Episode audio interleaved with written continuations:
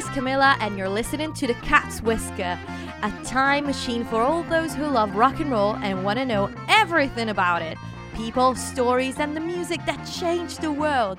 In a few words, it doesn't matter whether you've lived through those years or, just like me, you've always wondered what it was like. I have loads of stories to tell and great music to play. So, let's roll! Hello everybody, welcome back to The Cat's Whisker. I am Camilla, and today, as usual, we're going to talk about music, a powerful tool, and rock and roll was probably the most powerful of them all. The first ever music genre to reach the masses of the whole planet in an era that allowed the youth to be free of their parents' lifestyle, and where the new generation had more power than ever. This new wave of rebellious, happy and optimistic youth was definitely threatening to the old school people in power. So much so that many songs were banned, many artists put in jail, and in some cases I'll tell you all about today, the FBI was so triggered that decided to start investigations around the meaning of some songs and the behavior of the artists. Let's kick things off with a hit for 1963, Louie Louie by the Kingsmen. The FBI went absolutely mental about its obscure lyrics. Louie Louie was a cover of a 1957 composition by Richard Berry that was actually inspired by an African-Cuban song by Rosendo Ruiz Jr. and then replicated by Rene Tuzet in his El Loco Cha Cha. And that's the song that Richard Berry listens to and gets his idea for Louie Louie from, making it initially like a calypso-type song. The composition is a first-person story told by a Jamaican sailor who is at a bar and is telling his bartender, Louie, how much he's looking forward to returning to the island and seeing his girl. So, nothing really mysterious there, a very normal love song. And in fact, before being covered by the Kingsmen, the song was also recorded by Rockin' Robin Roberts and the Wailers. And it's with this version in mind that the Kingsmen decide to record Louie Louie as their second song in 1963. The studio setup was interesting to say the least though.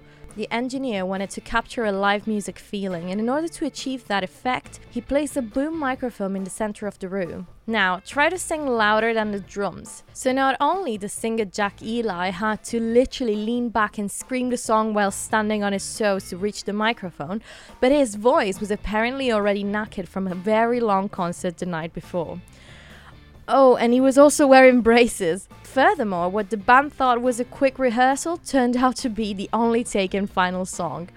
And that's why, at 54 seconds, you can hear the drummer drop one of his sticks and exclaim, "Fuck!" And also the reason behind one of the most famous mistakes in music history, when the singer starts singing the verse too soon after the guitar solo at 1 minute and 57 seconds. Basically the perfect recipe for undecipherable lyrics. At first, the record didn't sell well, not even 1,000 copies. It was very messy after all, many consider it the pioneer of garage rock, but also a perfect disaster. The totally incomprehensible lyrics, the deafening cymbals, and the eccentric guitar solo though, make it a total gem. Not long after, in fact, it was picked up by a famous New York DJ to be in his worst record of the week segment, and funnily enough, it became a hit.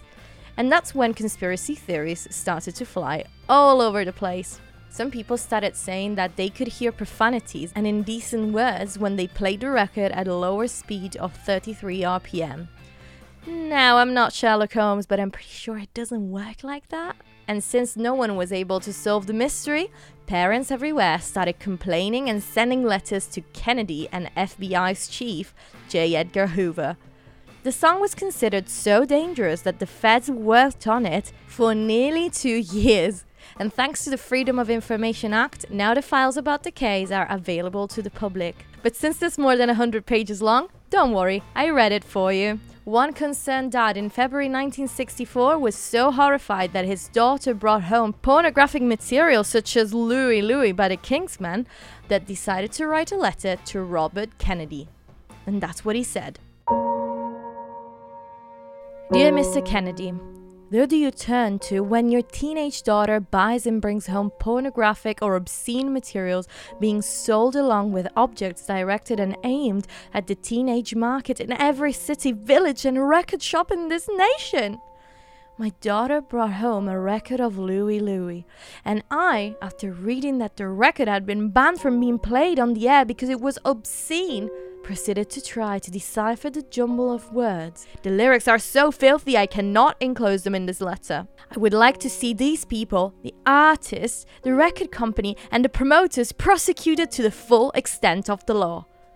We all know there is obscene materials available for those who seek it, but when they start sneaking in this material in the guise of the latest teenage rock and roll hit record, these morons have gone too far. This land of ours headed for an extreme state of moral degradation, with what this record, the biggest hit movies, and the sex and violence exploited on TV.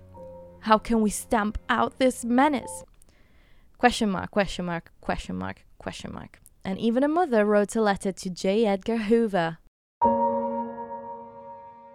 As a member of the General Federation of Women's Clubs, dedicated in the fight against pornography, this is how we, specifically the Flint Junior Women's Club, became involved in the war of legal semantics. It all began this winter when a group of vocalists called the Kingsmen appeared at the local hall. They plugged their $1 million record Louie Louie. In a matter of weeks, the record was selling like hotcakes and rising on the top 40 show.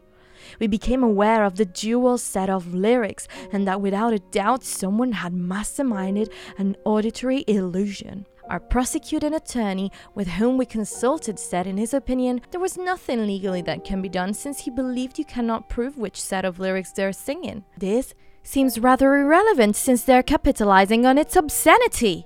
And when every teenager in the country heard the obscene, not the copywritten lyric. Our attempts to have something done about the record were met with frustration, but that is all prologue. We realize the damages done in the Louie Louie purveyors are getting away with setting a new precedent. That, along with the movies, the magazines, the paperbacks, our kids will now be with a forefront, records. Our club would like to do something positive. Do you think a questionnaire to high school students would be of value? Finding out what cross-section of students reads, buys, thinks about the flood of obscene materials? Do you think such answers could be valuable? If you do think it has some merit, would you be willing to help us to construct a questionnaire?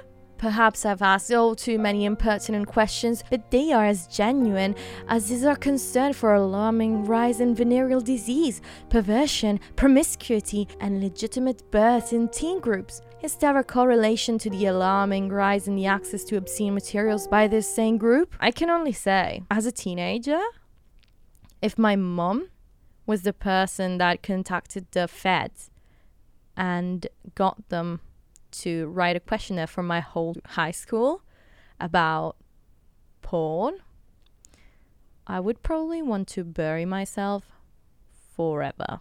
But the craziest thing to me is that people try to make up the lyrics without even checking the original version of the song, which I mean, there were plenty of covers as well. Many of the FBI papers report interviews with high school students and different transcriptions of the song, and there were so many because at some point kids started making up the most obscene verses and sold them to their classmates. Back to when TikTok wasn't a thing, this is what kids were up to. FBI agents used to follow the Kingsmen and watch their shows to make sure nothing inappropriate was happening. And besides the actual annoyance of it all, isn't it cool being in a rock and roll band and knowing that the feds spend hours and hours trying to figure out what you're trying to say in a song? I smelled the rose in her hair became I felt my bone in her hair, and so on.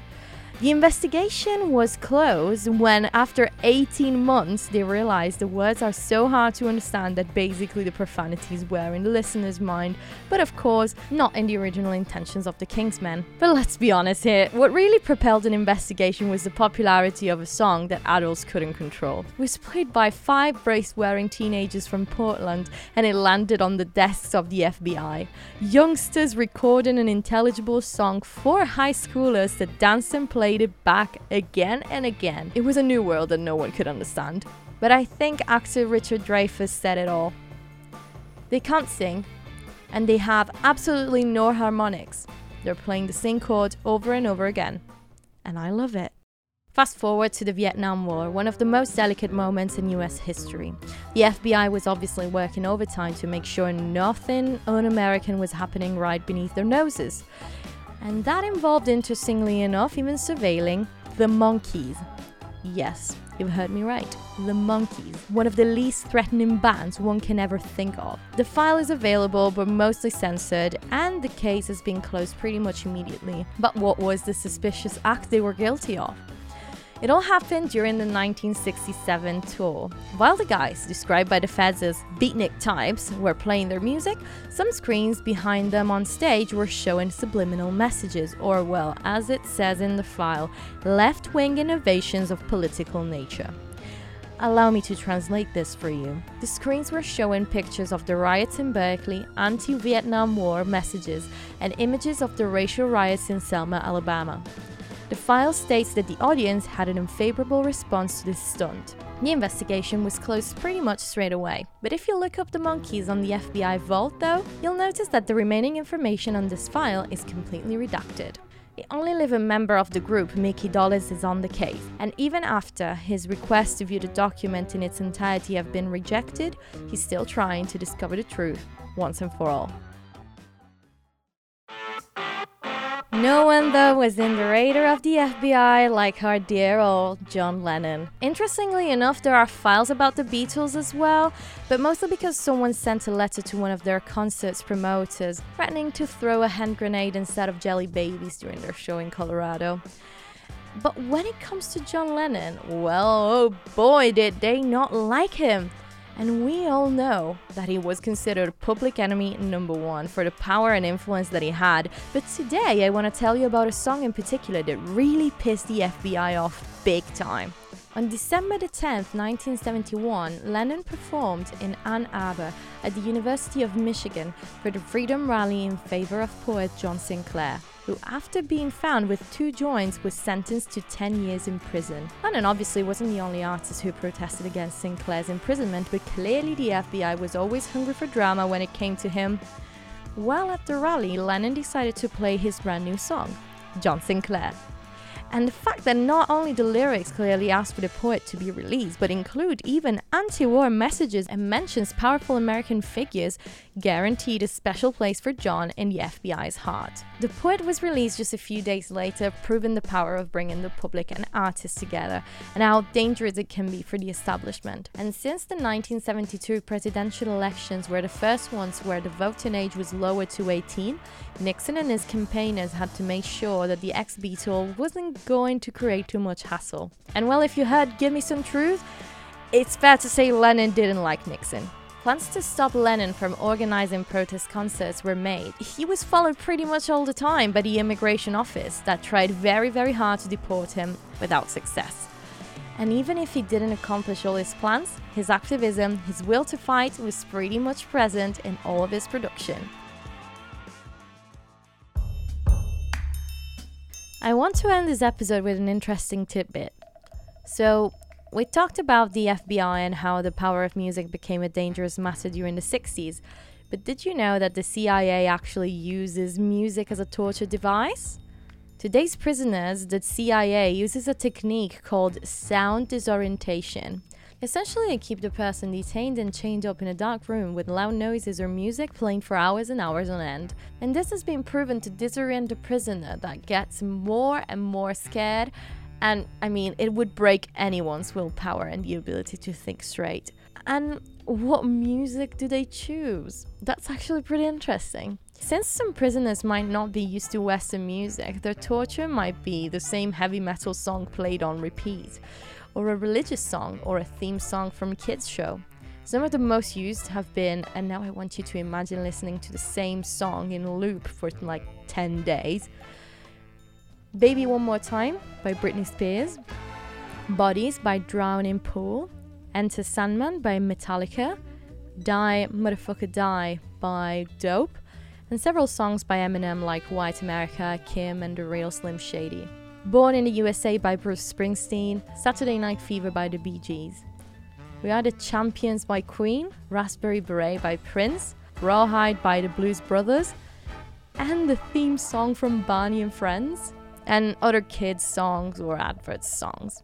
Honestly, I think it's very personal, but I think that the song that would torture me the most would be Wicked Games by Chris Isaak. I don't know why, I just don't like it at all. Or even worse, I think Naughty Boy by La La La and Sam Smith, which honestly is just horrendous, and I think that would probably make me want to tell all my secrets on the spot, even if you play it once, probably. Thank you for listening to this episode. I really want to know what your song of choice would be for a torture session. I never thought I would actually say these, but please don't leave me here. Don't leave me hanging. I really want to know what you would choose. Don't make me feel bad about the songs that I just mentioned. And in the meantime, you can actually follow me on social media at The Cat's Whisker on TikTok and at The Cat's Whisker Podcast on Instagram. And I'll see you next week. Ciao.